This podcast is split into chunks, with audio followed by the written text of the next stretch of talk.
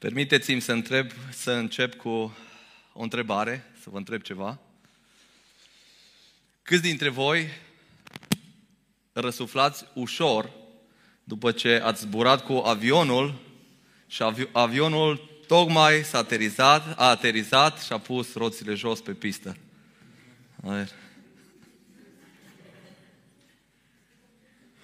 Da, Claudiu cu amândouă mâinile ridicate, știm despre el. Îmi amintesc și acum, prima dată când uh, am zburat cu avionul, în momentul când avionul a aterizat, am fost surprins că s-a întâmplat ceva.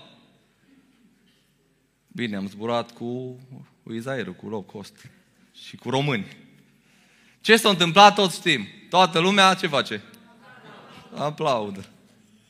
Și atunci m-am întrebat, de ce aplaudă lumea? Nu a fost niciun spectacol, de ce aplaudă lumea? Bineînțeles, m-am gândit de multe ori la lucrul ăsta și probabil că unul dintre motivele pe care le au oamenii atunci când aplaudă îi că sunt plini de bucurie că au ajuns la destinație. Că în sfârșit sunt în siguranță. Deși avionul este cel mai sigur mijloc de transport. Una dintre nevoile principale ale omului este nevoia de siguranță. Și iată-ne la finalul călătoriei noastre, prin cartea 1 Ioan, prin seria de predici, dacă la început vă spuneam, puneți-vă centurile de siguranță, acum vă spun din nou, puneți-vă centurile de siguranță, avionul aterizează, ne așezăm. Ne apropiem de finalul cărții 1 Ioan, o să mai fie astăzi și săptămâna viitoare, ultimul verset.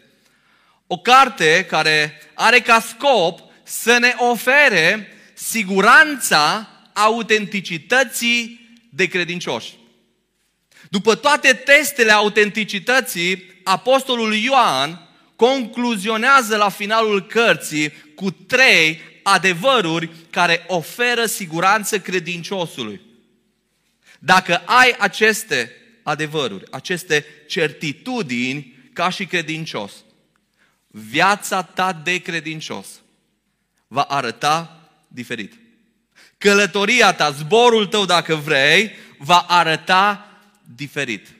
Problemele care vin în viața ta, provocările, obstacolele, le vei vedea dintr-o perspectivă diferită. De aceea, subiectul predicii de azi e autentic prin certitudinile creștine. Autentic prin certitudinile creștine. Și bineînțeles, trebuie să explicăm ce înseamnă certitudine. Ce înseamnă o certitudine? O certitudine înseamnă o siguranță puternică, o încredere de plină. Certitudine sunt uh, acele lucruri sau acele idei, adevăruri, concepte sau principii pe care le știi foarte, foarte bine, de care ești foarte sigur, de care nu te îndoiești deloc, dacă vrei, pentru care ești gata să bagi mâna în foc, cum zicem noi românii. Ești gata să bagi mâna în foc. Da. Vorbim despre acele certitudini. De aceea deschideți la pasajul unde am ajuns, duminica trecută, 1 Ioan, capitolul 5, de la versetul 18 la 20, trei versete unde găsim cele trei certitudini creștine. Haideți să citim cuvântul lui Dumnezeu. Și vreau să observați la începutul fiecărui verset că Ioan începe cu cuvântul știm. Bun? Versetul 18. Știm că oricine este născut din Dumnezeu nu păcătuiește, ci cel născut din Dumnezeu îl păzește și cel rău nu se atinge de el. Versetul 19. Știm că suntem din Dumnezeu și că toată lumea zace în cel rău. Versetul 20. Știm că Fiul lui Dumnezeu a venit și ne-a dat pricepere să cunoaștem pe Cel ce este adevărat. Și noi suntem în Cel ce este adevărat, adică în Isus Hristos, Fiul Lui. El este Dumnezeul adevărat și viața veșnică. Observați cum la finalul cărții Apostolul Ioan Nu aduce în atenție lucruri noi pe care nu le-am găsit până acum, ci repetă ceea ce a spus deja de nenumărate ori în cartea sa. Prin verbul știm, pe care îl găsim în fiecare verset, bătrânul apostol Ioan introduce de fapt trei adevăruri pe care le-a repetat mereu ca un refren, pe care noi îl repetăm la timpul de închinare. Deoarece a urmărit Ioan ca la finalul cărții, când ajungem în punctul acesta în care am ajuns noi, fiecare cititor, fiecare credincios să aibă certitudinile acestor trei adevăruri. Ne amintim că în vremea lui Ioan erau acele învățături eretice ale gnosticilor care au afectat înțelegerea, credința și trăirea multor credincioși. De aceea Ioan caută prin scrierea sa să ajute credincioșii să-și cimenteze aceste adevăruri în mintea lor, ca certitudini. De ce? Pentru a putea trăi viața de credincios într-un mod autentic. Ei bine, dacă vrem să fim credincioși autentici, atunci adevărurile scrise aici trebuie să devină certitudinile noastre, trebuie să devină certitudinile tale. De aceea, azi o să răspundem la următoarea întrebare. Ce certitudini trebuie să ai ca și creștin autentic? Care sunt acele certitudini care Ioan vrea neapărat să nu termin cartea fără ca tu să le cunoști? Reține prima din versetul 18. Certitudinea identității. Prima certitudine.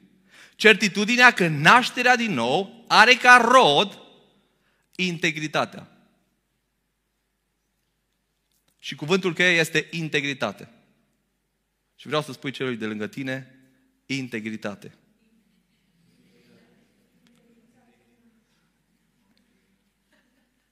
Primul lucru pe care îl realizăm atunci când devenim credincioși este faptul că nu mai putem să trăim oricum. De fapt, nu mai vrem să trăim oricum. Odată născut din nou, viața ta se schimbă. Dintr-o dată devii interesat de sfințenie, de integritate, de o trăire după voia lui Dumnezeu. Observați versetul 18.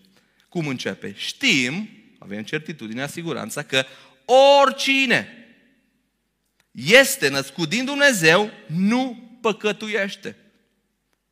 Știm bine că Ioan aici nu se referă la faptul că cel născut din nou e perfect și nu mai cade niciodată într-un mod accidental în păcat, ci la faptul că un credincios născut din Dumnezeu nu mai trăiește în mod voluntar, în mod permanent, în mod voit în păcate.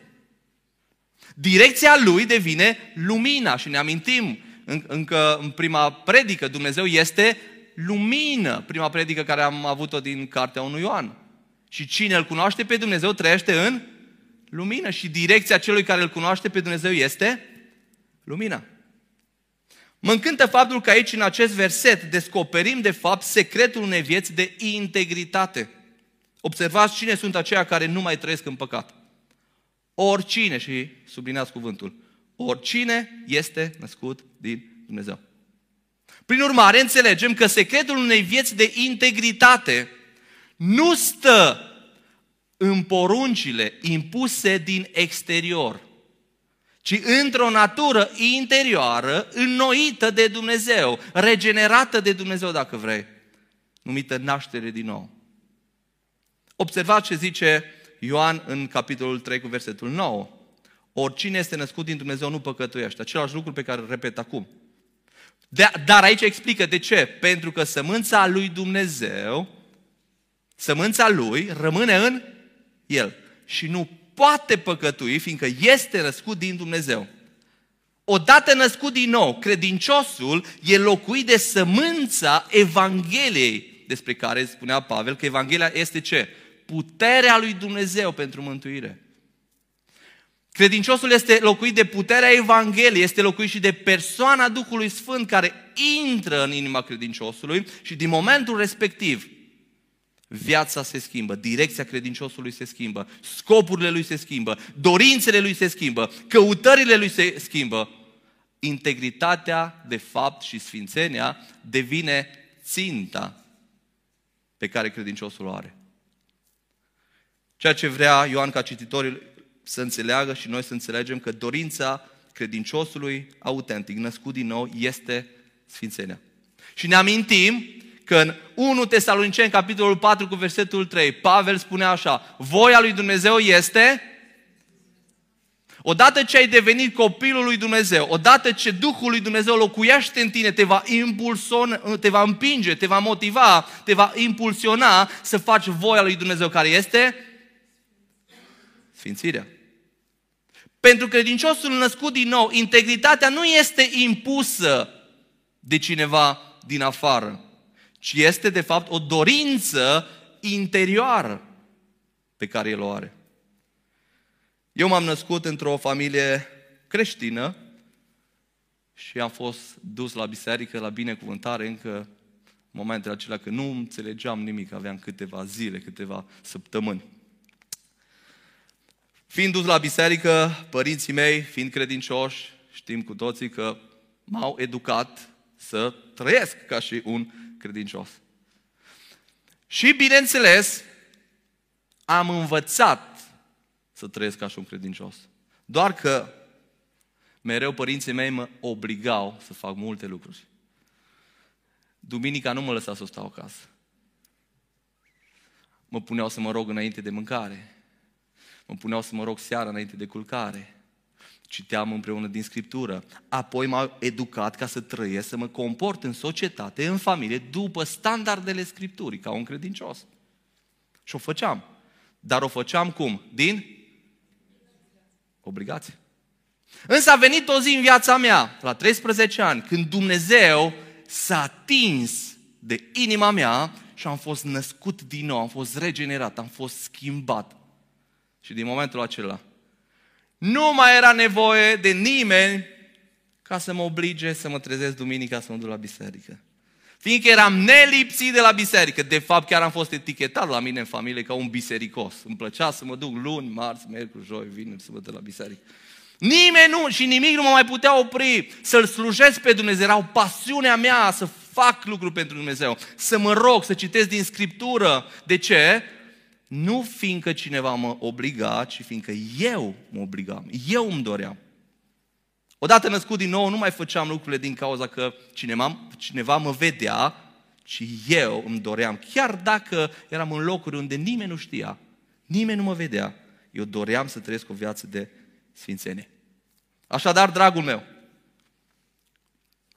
dacă tu trăiești după anumite standarde, doar fiindcă cineva ți le impune, biserica, liderul de grup de casă, părinții dacă ești și ești mai tânăr.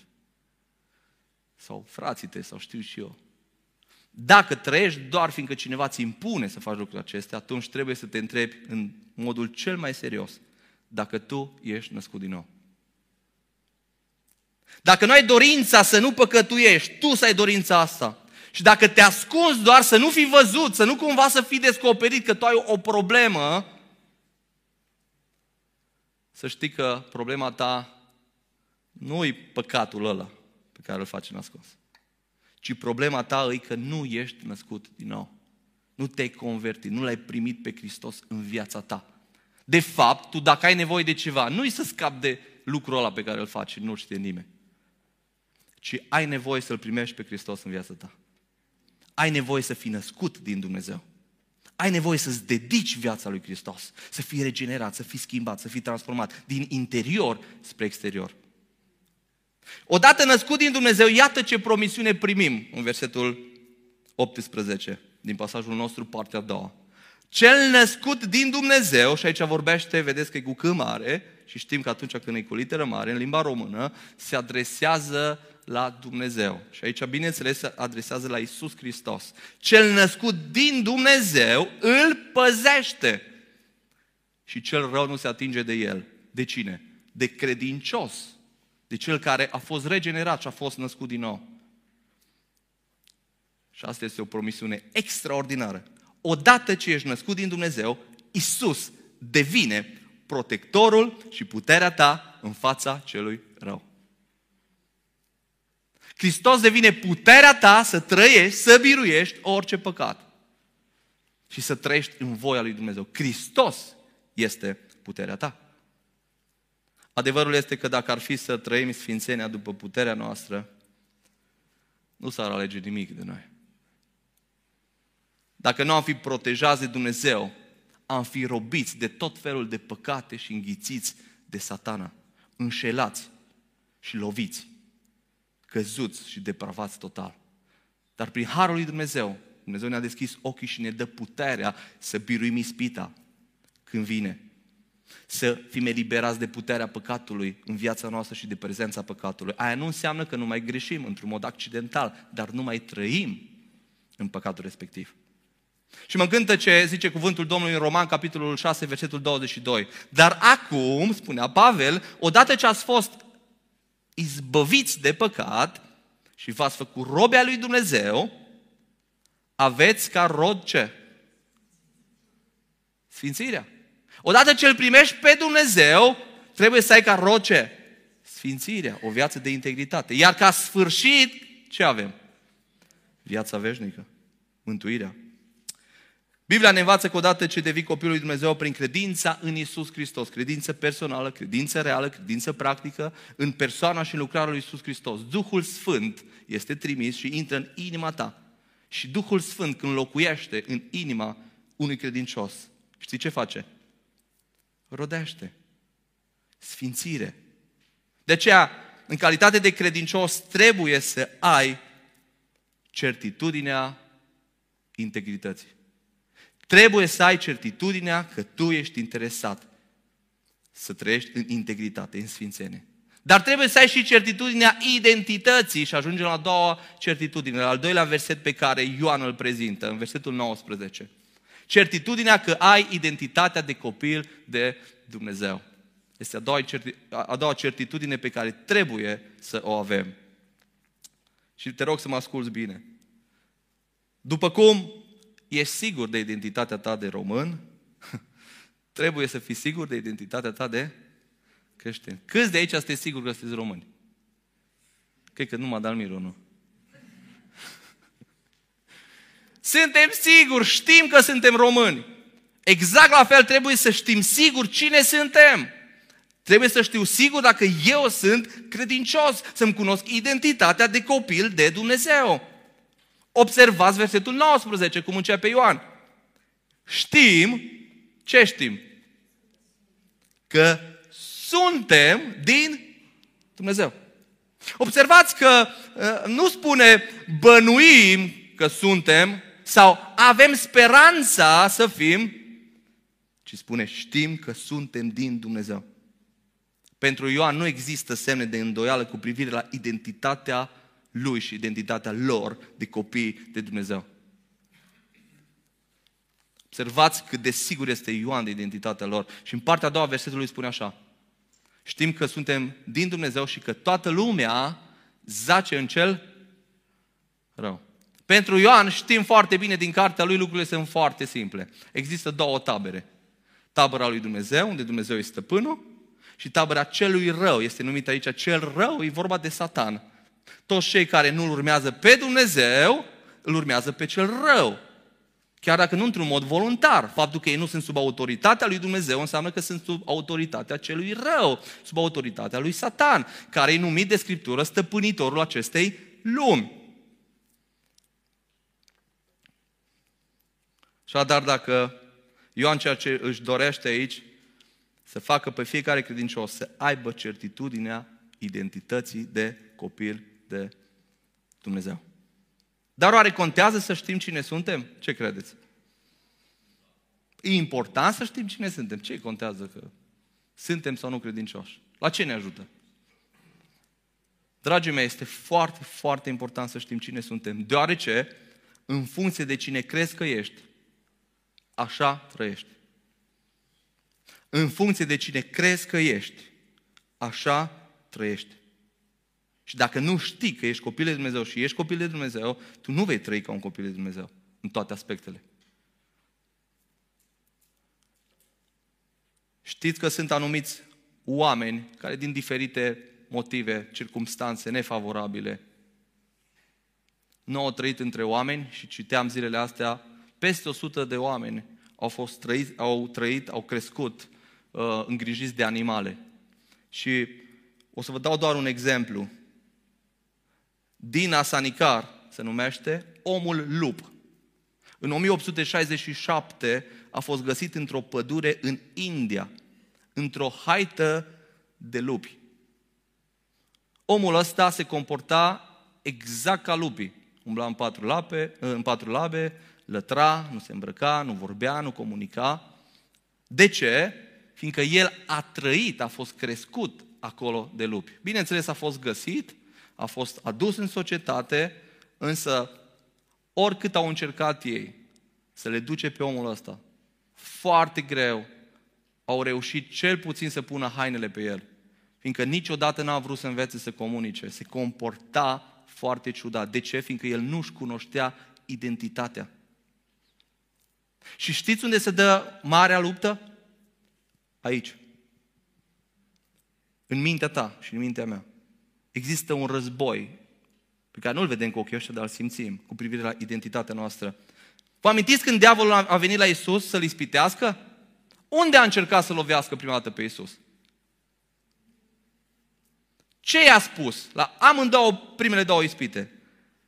Dacă ești Fiul lui Dumnezeu. Transformă aceste pietre în pâine. Dacă ești Fiul lui Dumnezeu, aruncă-te. Dragii mei, dacă pe Iisus Hristos a vrut diavolul să-l facă să se îndoiască de identitatea sa, cu atât mai mult vrea să o facă cu tine și cu mine. Tactica diavolului întotdeauna a fost să mintă și să înșele. De aceea, diavolul, celor care nu sunt credincioși autentici, atenție mare, știți ce le va zice? Tu ești credincios. Așa le va zice. Cei care nu sunt cu adevărat credincioși, diavolul le va spune, tu ești cu adevărat un credincios, uite-te la tine câte fapte bune faci. Ha, pe tu mergi la biserică, tu dai bani la biserică, o, tu ești credincios, n-ai omorât pe nimeni, tu te rogi din când în când, te duci la biserică de Paște de Crăciun, tu ești credincios. Și ne amintim că Iisus Hristos la un moment dat în Matei capitolul 7 spune, nu oricine spune Doamne, Doamne, va intra în împărăția și spune că în ziua judecății vor veni unii și vor spune, Doamne, n-am făcut noi minuni în numele Tău, n-am prorocit noi în numele Tău, n-am făcut noi lucrări în numele Tău, n-am cântat noi în echipa de închinare, N-am fost noi lideri de grup de casă, n-am făcut noi numele tău? Și ce le-au spus, ce, ce li se va spune? Mergeți de aici că nu vă cunosc. Cu alte cuvinte, voi n-ați avut niciodată identitatea de copii ai mei. Ați făcut lucruri, dar v-ați înșelat probabil și pe voi și pe alții. Asta face diavolul. Dar pe, pe de altă parte, diavolul, înșelătorul, va ataca mintea noastră a celor care suntem cu adevărat credincioși, autentici, spunându-ne ce? Tu nu te uiți la tine. Tu nu ești copil de Dumnezeu. Mă. Nu așa arată un copil de Dumnezeu, mă. Un copil de Dumnezeu trăiește total diferit, mă. Copil de Dumnezeu nu face greșelile pe care tu le faci. Un copil de Dumnezeu nu e ca tine. Și asta face diavolul cu noi, cei care suntem cu adevărat copii de Dumnezeu. Prin aceste minciuni, diavolul reușește pe mulți dintre noi să ne intimideze, să ne înfrâneze din avansarea în viața noastră de credință, în ascultarea lui Dumnezeu și în împlinirea misiunii pe care o avem. Prin nesiguranța identității, diavolul are ca scop distrugerea credinței și a speranței noastre acolo în mijlocul încercării, făcându-ne astfel să ne simțim singuri și lipsiți de bucurie. Citeam zilele acestea o istorie adevărată despre o tânără credincioasă care a fost foarte afectată când a descoperit că în urma accidentului pe care ea l-a avut, ea l-a produs, femeia în care a intrat cu mașina murise. Un an de zile, această tânără nu a putut să vorbească cu nimeni fiindcă se simțea vinovată. Problema cea mai mare însă era că nu se mai simțea iubită de Dumnezeu, ea credincioasă fiind. Nu mai simțea că este copilul lui Dumnezeu din cauza la ceea ce s-a întâmplat. După un an și ceva de suferință, a apelat la un consilier creștin care a rugat-o să scrie și să spună de 10 ori pe zi propoziția sunt copil de Dumnezeu. Și iată ce mărturisea ea. Să scriu cuvintele mi-a fost ușor, dar nu puteam să le rostesc. Fiindcă nu credeam cu adevărat că Dumnezeu dorea să mai fiu copilul lui. Am continuat totuși să rostesc în fiecare zi acele cuvinte și mi-am revărsat tot sufletul în rugăciune. Am început să cred acele cuvinte și am simțit dragostea lui Dumnezeu în inima mea. Și apoi, după un proces mai lung, iată concluzia ei finală, după ce a fost vindecată și recuperată. Să știu că sunt copilul lui Dumnezeu este cea mai valoroasă cunoaștere pe care o am. Să știu că sunt copilul lui Dumnezeu este cea mai valoroasă cunoaștere pe care o am. Să am siguranța, să am certitudinea identității mele. Dragul meu, cea mai valoroasă cunoaștere pe care o ai ca și credincios e să știi că ești copilul lui Dumnezeu. Un credincios care are certitudinea identității de copil de Dumnezeu va trece prin suferință diferit de un credincios care nu este sigur de identitatea lui. Fiindcă atunci când știi că ești copilul lui Dumnezeu, știi că promisiunile făcute de Dumnezeu în Scriptură pentru copiii lui sunt valabile și pentru tine. Și alea îți dau putere, îți dau energie, îți dau motivație să nu renunți, să mergi mai departe. Știi că Roman 8 cu 28 nu este doar un verset frumos, ci este valabil și pentru tine. Știm că toate lucrurile lucrează împreună spre binele celor ce? Adică a copiilor lui și știi că acel verset e valabil și pentru tine. Orice vine în viața ta, tu știi, Dumnezeu este cu mine. Nu înțeleg de ce, îmi este greu, dar știu că Dumnezeu e credincios. Când ai certitudinea identității de copil de Dumnezeu, ți se schimbă atitudinea în toate circumstanțele vieții. Perspectiva ta va fi diferită.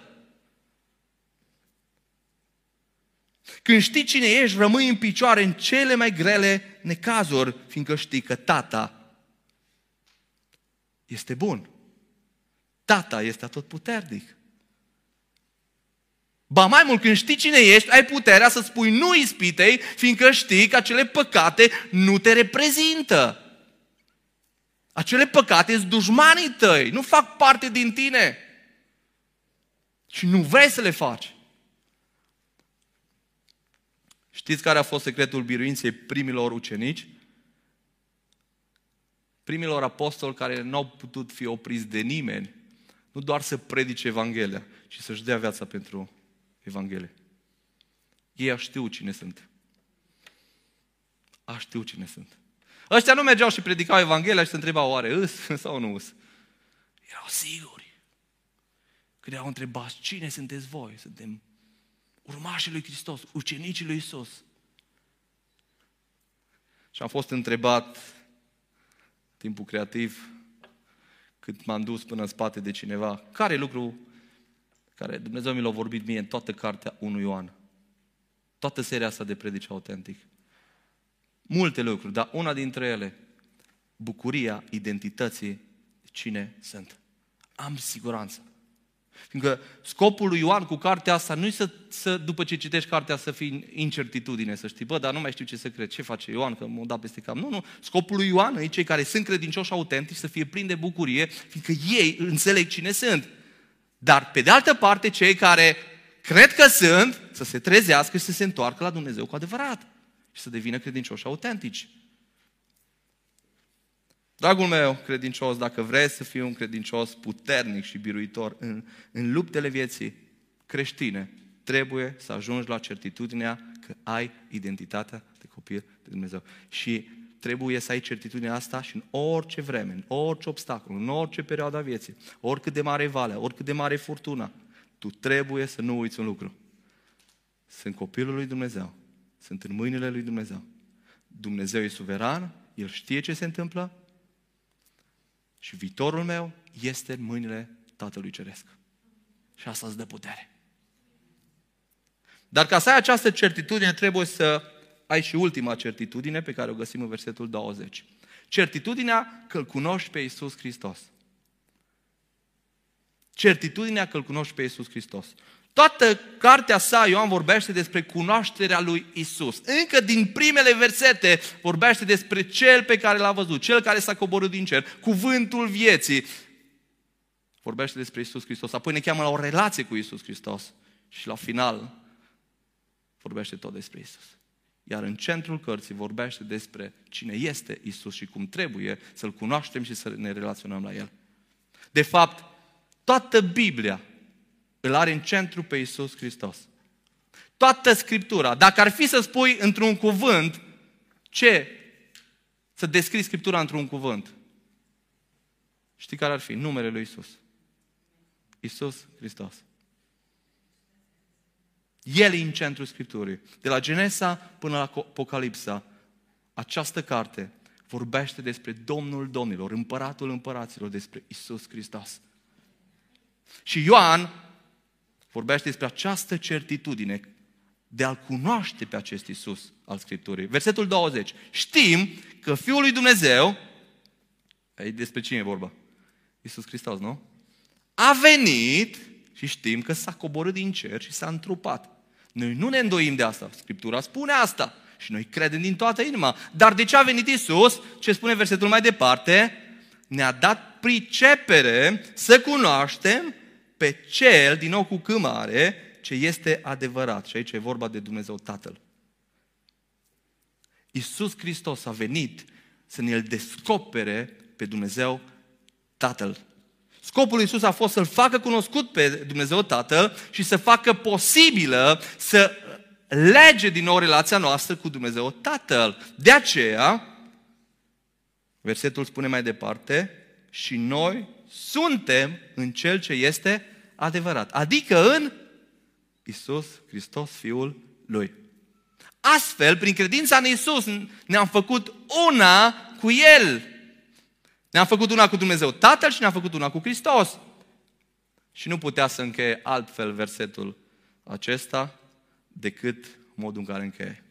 El, Isus Hristos, este Dumnezeul adevărat și viața veșnică.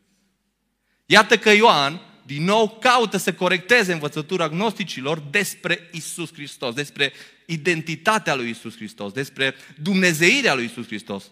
De data aceasta Ioan e foarte categoric cu privire la divinitatea lui Isus și spune clar, El, Isus, este Dumnezeul adevărat și viața veșnică. Nu există creștinism fără o cunoaștere reală a lui Isus Hristos, după cum nu există viață fără oxigen. Scriptura ne învață că viața creștinului are de-a face cu cunoașterea lui Isus Hristos, nu cu o anumită practică religioasă. Și vreau să reții asta. Viața creștină nu are de-a face cu faptul că vii din când în când la biserică sau că vin fiecare duminică la biserică. Viața creștină are de-a face cu cunoașterea personală și continuă, cu o relație permanentă cu persoana lui Isus Hristos. Tocmai de asta Ioan, în capitolul 5, versetul 12, spune, cine are pe Fiul, are viața. Cine n-are pe Fiul lui Dumnezeu, n-are viața. V-am scris aceste lucruri, versetul 13, ca să știți că voi care credeți, cine voi, care credeți în numele Fiului lui Dumnezeu, adică numele lui Isus, aveți viața veșnică. Așadar, pentru a avea siguranța identității și a eternității, credinciosul trebuie să fie sigur că cunoaște pe Isus. Ceea ce contează cu adevărat la finalul vieții de credință nu este faptul că ai umblat la biserică sau din ce confesiune ai făcut parte. Dacă ai dat zeciuială sau ai slujit. Ceea ce contează e dacă l-ai cunoscut și te-ai închinat lui Isus. Dar cunoscându-L pe Isus vei face și lucrurile astea. Dar dacă faci toate lucrurile astea fără să-L cunoști pe Isus, ai pierdut esențialul. De asta e foarte important să te asiguri că îl cunoști pe Isus. Știți care a fost diferența între ucenicii lui Isus și mulțimea care l-a ascultat pe Isus? Care veneau în fiecare zi, l-ascultau și plecau. Ucenicii aveau o relație cu Isus. În fiecare zi. Umblau cu Isus. Mulțimea nu-L cunoștea pe Iisus, dar ucenicii îl cunoșteau, fiindcă erau în permanență cu El. Și ne amintim Luca, capitolul 9, versetul 18. Într-o zi pe când se ruga Iisus singur departe, având cu El pe ucenicii Lui, le-a pus o întreba, întrebare următoare ucenicilor. Cine zic oamenii că sunt eu? Cine zic oamenii că sunt eu? Mă cunosc oamenii. Și observăm și ne amintim răspunsul lor. Ei au răspuns. Oamenii ce spun? Unii zic că ești Ioan Botezătorul. Era Iisus Ioan Botezătorul. Alții zic că ești Ilie. Alții zic că a înviat un proroc din cei din vechime. Oamenii nu-L cunoșteau pe Iisus. Dar voi, i-a întrebat Iisus, cine ziceți că sunt? Adică, dragii mei, nu e atât de important ce părere au oamenii despre Isus care nu-L cunosc pe Isus. E foarte important care e părerea ta despre Isus. Îl cunoști tu pe Isus. Și observăm răspunsul. Cine ziceți că sunt? Răspunsul lui Petru. Hristosul lui Dumnezeu. Nu poți fi ucenicul lui Isus fără să-L cunoști pe Isus. Nu ai cum. Și nu-i tot una să cunoști despre Isus sau să cunoști pe Isus. De asta te întreb, cine e Isus pentru tine? Îl cunoști în mod personal? Ai o relație cu acest Isus? Sau ai doar o religie? Noi vorbim foarte ușor de alte religii care spune, a, doar forme goale. Și credeți că a noastră nu sunt forme goale dacă nu există Hristos? Credeți că noi nu avem forme goale dacă nu există o relație reală, luni, marți, miercuri, joi, vineri, sâmbătă, cu Hristos? Orice formă e goală fără o relație cu Hristos, fără o cunoaștere personală a lui Hristos. Așa că sunt anumiți oameni despre care cunoaștem multe, dar pe care nu-i cunoaștem în mod personal. Fie urmărind de departe, poate pe rețele de socializare. Cunoaștem multe despre ei, dar nu-i cunoaștem personal. Și săptămâna trecută m-am întâlnit cu un astfel de om, cu Itiel Arroyo, unul din predicatorii mei favoriți, despre care cunoșteam multe, dar pe care nu-l cunoscusem niciodată în mod personal. Și am avut ocazia să stau cu el la masă. Și mi-a plăcut atât de mult ceea ce mi-a spus el. Fiindcă intenția mea a fost să ne gândim la ceva pentru biserica noastră, la un eveniment. Și mi-a spus așa, Flaviu, eu pot să vin să slujez la un eveniment la voi la biserică. Nu e nicio problemă. Însă cred că Dumnezeu vrea ceva mai mult cu noi. Dumnezeu vrea să dezvoltăm o relație. Și m-am bucurat mult de privilegiul ăsta, însă mă gândesc la ceva mult mai mult. Vreau să spun ceva. Tu nu ai ocazia să vorbești cu un om pământesc pe care tu îl apreciezi mult, oricare ar fi el. Nu știu cine e omul tău pe care îl urmărești mult, poate pe rețele sau în ce domeniu. Ar fi super, nu? Să poți să ai privilegiul să stai cu el, să legi o relație. Dar ascultă-mă, Iisus Hristos, Dumnezeul cerului și al pământului, Cel care ține toate lucrurile în mâinile sale. Hristos vrea să aibă o relație cu tine și cu mine, o relație cu noi. Iisus nu este undeva departe în ceruri, ci este prezent prin Duhul Sfânt aici, lângă tine și lângă mine. Cu Iisus ne, nu ne întâlnim o dată pe săptămână, duminica sau miercurea dacă venim la rugăciune, ci El este în fiecare zi acolo lângă noi, la locul de muncă, în casă la noi, pe stradă, oriunde te miști în lumea asta, Hristos este acolo. De aceea dăm voie să te întreb din nou, ești sigur că îl cunoști pe Iisus? Și că ai o relație cu El? Sau ai doar o formă? Și doar niște obiceiuri religioase pe care le practici. Și mă rog ca Dumnezeu să facă ca fiecare dintre noi să avem o relație cu Isus, să-L cunoaștem pe Isus, să umblăm cu Isus, să ne închinăm lui Isus și să lucrăm pentru Isus în fiecare zi din viața noastră. Atunci când am fost la școala de șofer, prima lecție pe care am avut o lecție practică, instructorul mi-a spus, există ceva ci tu trebuie să știi. N-ai cum să ieși pe stradă dacă nu cunoști asta. Nici să nu îndrăznești. Uite-te acolo la picioare. Ai trei pedale. Aia din dreapta accelerația, aia din mijloc e frâna și aia din stânga e ambreiajul. Dacă nu cunoști pedalele astea, tu nu ești șofer, n-ai ce căuta pe drum, fiindcă nu doar că nu poți să ieși pe drum, ci o să ieși repede de pe drum. Dragii mei, pe drumul credinței există trei lucruri pe care trebuie să le cunoști.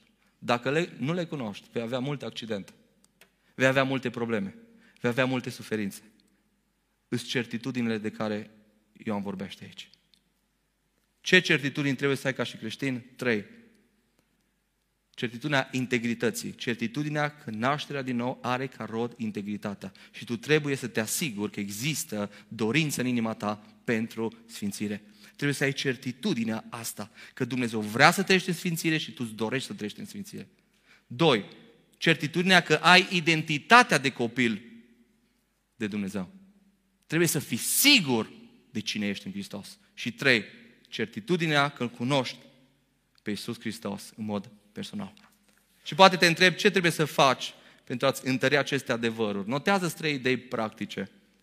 Trei idei practice. În primul rând, primul lucru, fii sigur că trăiești în integritate și că o dezvolți. Asigură-te că trăiești în integritate și că o dezvolți. De ce zic că o dezvolți? Fiindcă nu ești perfect. Tu trăiești în integritate în, momentul când cauți sfințenia. Chiar dacă nu ești perfect, tu trăiești în, în integritate prin faptul că ești în Hristos și ești interesat să-L urmezi pe Hristos. Și sfințenia lui Hristos te acoperă și tu trăiești în integritate. Dar caută să dezvolți integritatea sfințenia ta. Recunoaște-ți falimentele și caută ajutor, primul lucru. Recunoaște-ți falimentele și caută ajutor. Și îmi place mult Psalmul 32, care spune așa, câtă vreme am tăcut, spunea David, mi se topeau oasele de gemetele mele necurmate. Că zi și noapte mâna ta apăsa asupra mea. Mi se, usca, mi se usca vlaga cum se usucă pământul de seceta verii. Atunci, ce am făcut? Zicea David. Ți-a mărturisit păcatul meu. Și nu mi-am ascuns fără de lege. Că asta e tendința noastră. Am zis, îmi voi mărturisi Domnul fără de legile și tu ai iertat vina păcatului Fiindcă atunci când îți recunoști, când te întorci la Dumnezeu și îți recunoști păcatul și regreți, cauți ajutor la El, El îți oferă iertare. De aceea, versetul 6, orice om evlavios să se roage ție la vreme potrivită. Care e vremea potrivită? Tot timpul. Când se întâmplă să cazi în păcat. Doi, rupe legătura cu orice păcat rupe legătura cu orice păcat. Vrei, ești interesat, vrei să-ți dezvolți integritatea, sfințenia, vrei să treci în integritate, rupe legătura cu orice păcat pe care îl identifici în viața ta sau cu orice persoană sau cu orice loc care te împinge spre un anumit păcat. Fugi de zonele care te ispitesc. Rupe legătura cu orice păcat. Și Proverbe 28 cu 13 spune așa, cine își ascunde fără de legile, nu propășește. Dar cine le mărturisește, dar nu se oprește aici, și se lasă de ele capăt îndurare. Adică tu trebuie să faci ceva, rupe-o cu păcatul. Lasă-te de păcatele respective. Dar frate, ce se întâmplă? Că mă lupt cu un păcat de ani de zile. Ce să fac? Ridică-te prin pocăință, ori de câte ori caz prin pocăință autentică. Ridică-te prin pocăință ori de câte ori caz. Și Proverbe 24 cu 16 ce spune? Că cel neprihănit de șapte ori cade. Și știm ce înseamnă cifra șapte. Ei nu se referă exact de șapte ori. Și nesfârșit. Însă, aici accentul cade pe ce? Ori de câte ori cade, se ridică. Adică se pocăiește se duce la Hristos și cere din nou sângele lui Hristos peste el, regretă și caută din nou cu toată inima să-L glorifice pe Hristos în viața lui. Și știm ce spunea Ioan în 1 Ioan 1 cu 9. Dacă ne mărturisim păcatele, El este credincios, Dumnezeu și drept să ne ierte păcatele și să ne curățească de orice nelegiuire. Orice nelegiuire. De asta, ridică-te prin pocăință, ori de câte ori caz, caută-L pe Hristos, caută puterea lui Hristos, caută eliberarea. Nu renunța. Și ultimul sfat la primul punct practic, răspândește lumina în întuneric. Răspândește lumina în întuneric. Acolo unde nu te vede nimeni. Ascultă-mă. Știi unde e cel mai întunecat loc? Nu unde nu-i lumină. Acolo unde nu te vede nimeni. Știți unde e locul unde nu ne vede nimeni? Numai Dumnezeu. Sunt multe locuri. Dar aici există un loc. În mintea noastră. Singurul care ne cunoaște toate gândurile e Dumnezeu. Nici măcar diavolul nu știe ce gândim. Dar Dumnezeu știe. Dumnezeu ne cunoaște toate gândurile. De asta răspândește lumina acolo în întuneric. Începe să pui în mintea ta lumina lui Dumnezeu. Cuvântul lui Dumnezeu. Pune lumină. Sau acolo unde ești acasă, singur la calculator sau la tine în cameră, noaptea târziu, răspândește lumină. Fii lumină. Și ascultă-mă bine, tu nu ești chemat doar să nu faci anumite păcate. Unii dintre noi ne focalizăm doar să nu păcătuim. Avem anumite lupte, doar la ne gândim, să nu păcătuim. și uităm că păcat înseamnă să nu fac ceea ce Dumnezeu îmi cere. Atunci când tu nu strălucești unde trebuie să strălucești, tu ai păcătuit, fiindcă nu împlinești voia lui Dumnezeu cu privire la tine. Tu ești chemat să răspândești lumina lui Dumnezeu pusă în tine și să faci voia Lui, să calci în faptele bune pe care El a pregătit mai dinainte. Acolo unde Dumnezeu te-a așezat, în familie, la locul de muncă și în societate. De aceea spunea Pavel în Filipeni, capitolul 2, versetul 14, faceți toate lucrurile cum? Fără cârtiri și fără șovăieli. De ce? Ca să fiți fără prihană și curați. Adică să fiți integri, copii al lui Dumnezeu, fără vină, în mijlocul unui neam ticălos și stricat. Vedeți, vorbește de cele două tabere. În care străluciți ca niște lumini în lume. Noi trebuie să strălucim în lumea asta întunecoasă. Și Proverbe 4 cu 18 spune cărarea celor neprihăniți este ca lumina strălucitoare, adică umblarea lor a cărei strălucire merge crescând până la miezul zilei. Cum strălucește soarele? Când strălucește cel mai tare? Când e sus, la miezul zilei. Noi toți trebuie să strălucim în fiecare zi tot mai mult, tot mai mult, tot mai mult, să lăsăm chipul lui Hristos să fie conturat în noi, Duhul Sfânt să ne modeleze, ca să ajungem la miezul zilei, să-L glorificăm cu toată viața noastră pe Hristos, cu toată trăirea noastră, cu toate gândurile noastre. Al doilea sfat practic, fi sigur că îți cunoști identitatea și că o crezi. Fi sigur că îți cunoști identitatea și că o crezi. Asigură-te de asta.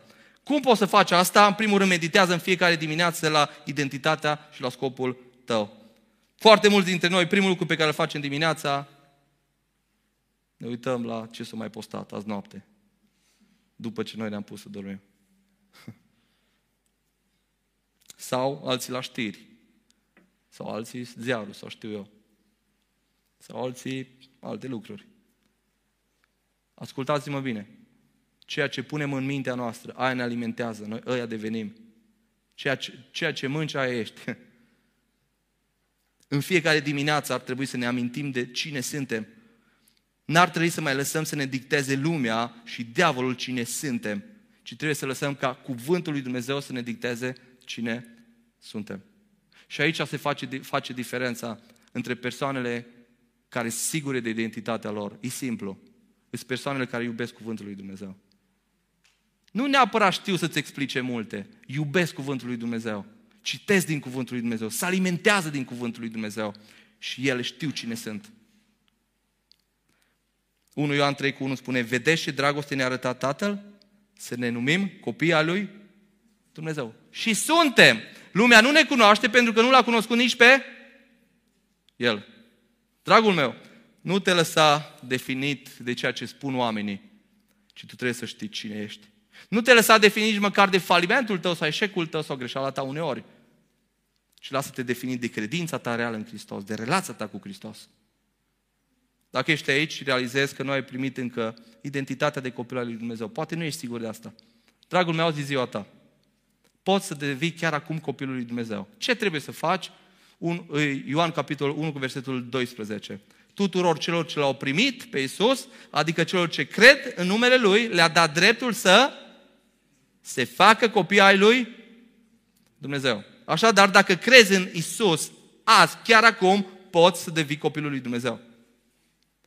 Poți să fii născut din nou. Și versetul următor spune, născut nu din sânge, nici din voia firilor, nici din voia vreunui om, adică noi nu putem face nimic aici pentru tine, ci din Dumnezeu. Când tu crezi cu adevărat în Hristos, Dumnezeu prin Duhul Sfânt te naște din nou și îți oferă această identitate de copil al Lui.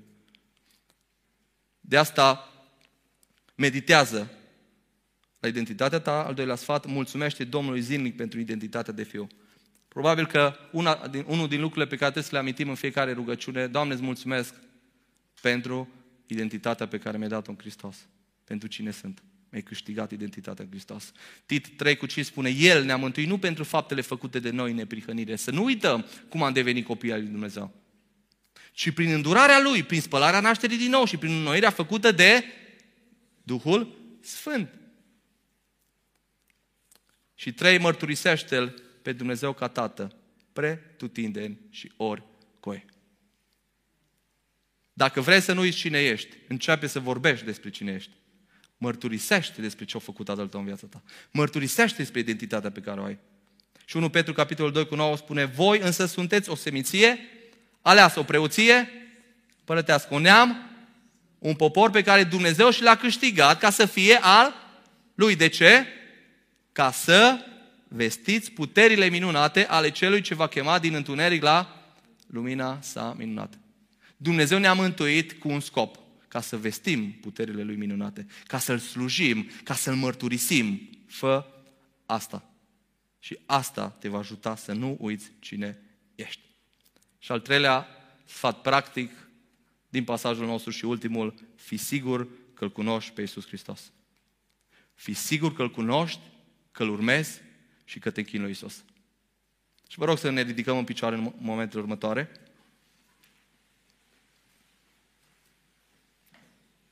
Vreau să te provoc aici, la un lucru.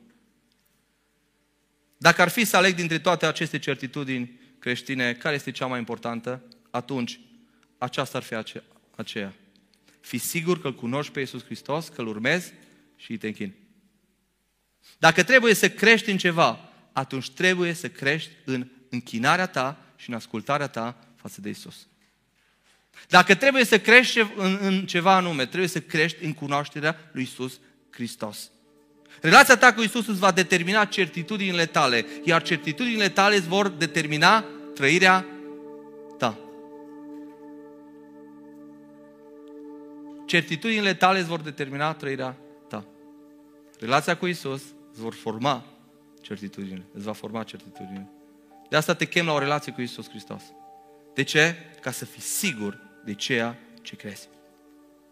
Una dintre mărturile care mi-au impactat cel mai mult viața este mărturia de viața fratelui Richard Wurbrand, pe care majoritatea dintre voi o cunoașteți. Când era închis în închisoare, pentru credința lui, când au închis comuniștii, comuniștii au încercat să-i spele creierul. Să-i șteargă certitudinile creștine pe care acest om le avea foarte puternice, fiindcă predica cu o pasiune de neoprit. L-au bătut, nu a funcționat.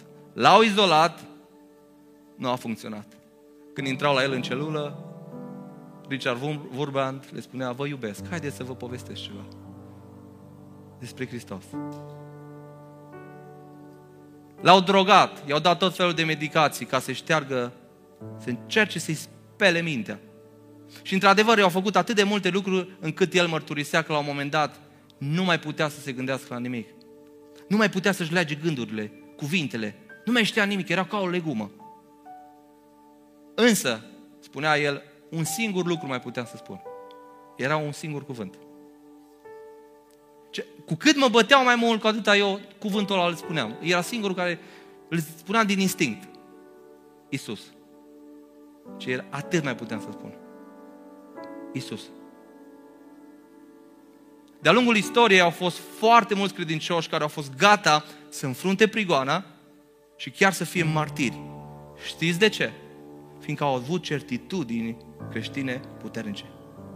Au știu ce cred, au știu pe cine cunosc, au știu pe cine urmează. Știți de ce noi am devenit credincioși bibelou? Care ne spargem repede? Ne temem de orice și când zburăm cu avionul? Ne pierdem repede speranța? Cădem ușor în tot felul de păcate? Nu avem certitudinile creștine, conturate puternic în mintea și inima noastră. De asta ne temem la orice zvon, la orice amenințare. Ne temem. Ne uităm, ați văzut ce s-a întâmplat, pandemia. Ne-am temut și noi credincioși. Am intrat în panică unii dintre noi mai tare ca cei care nu cred în Dumnezeu. Știți care cred eu că e problema? Teoretic cunoaște multe despre Dumnezeu. Dar practic, în inima noastră și în mintea noastră, nu avem certitudine.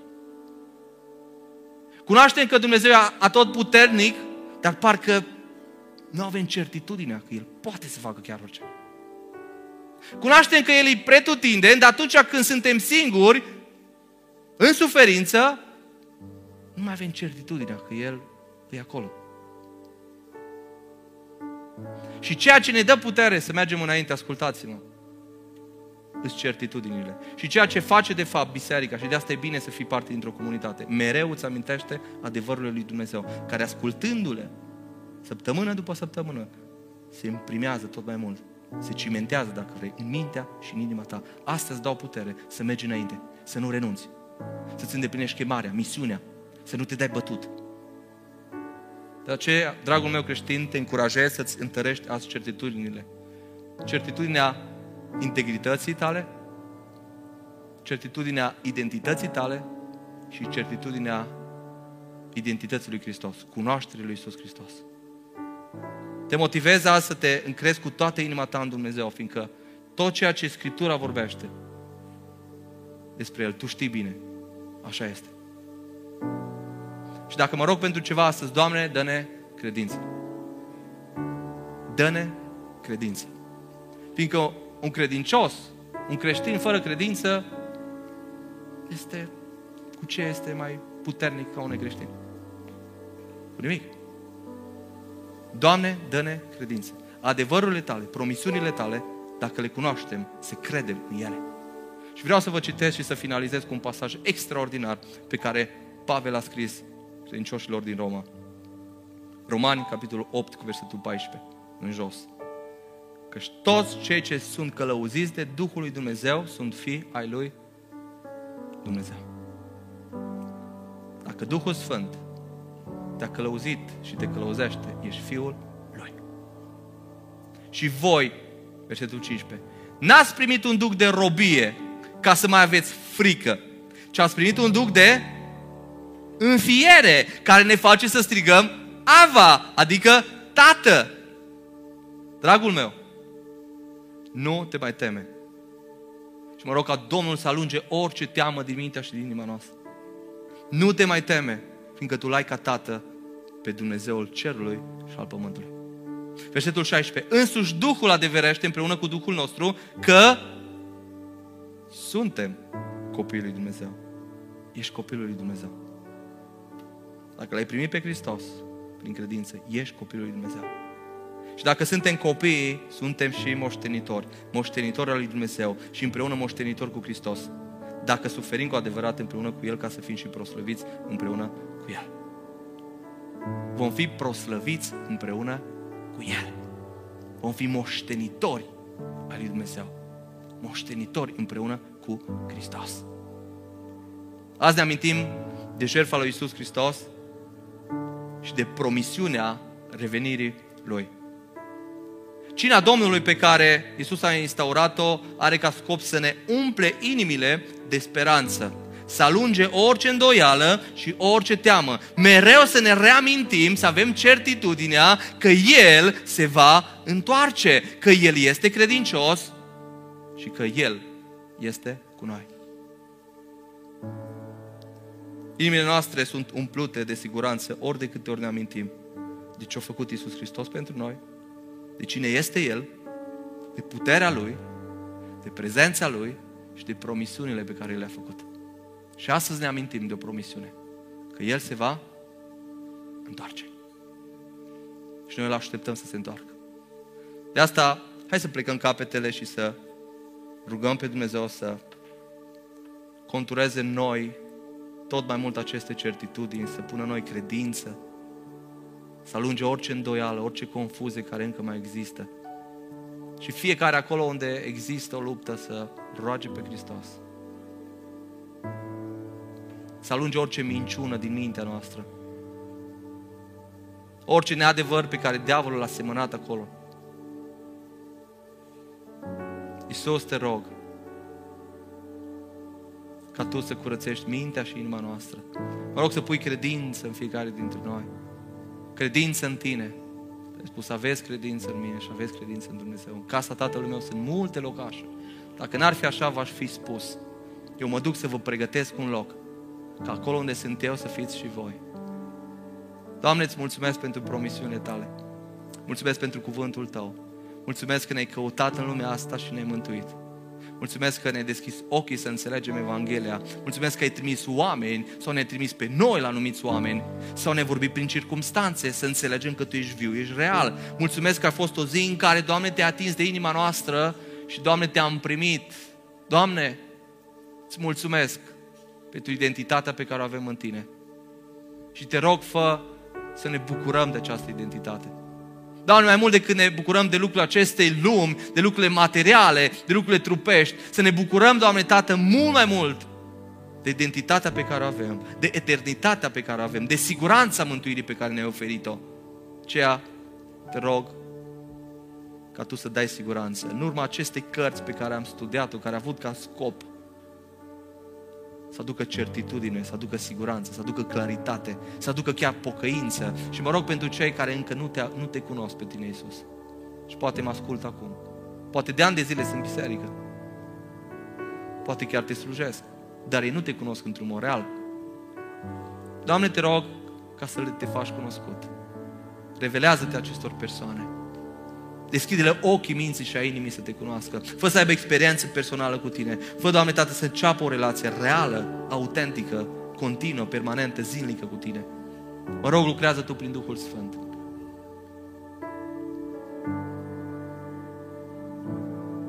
Îți mulțumesc, Iisus. Te rog să alungi orice teamă. Să te mai să te lăudăm pentru identitatea pe care am, am primit-o. Pentru dragostea Ta, pentru promisiunile Tale și vrem să o facem cu toată inima noastră. Îți mulțumesc că ai alungat orice teamă. Îți mulțumesc, Iisus. De asta cântăm din toată inima. Și te lăudăm pe tine pentru identitatea pe care o avem. Tu mă înconjori cu un cântec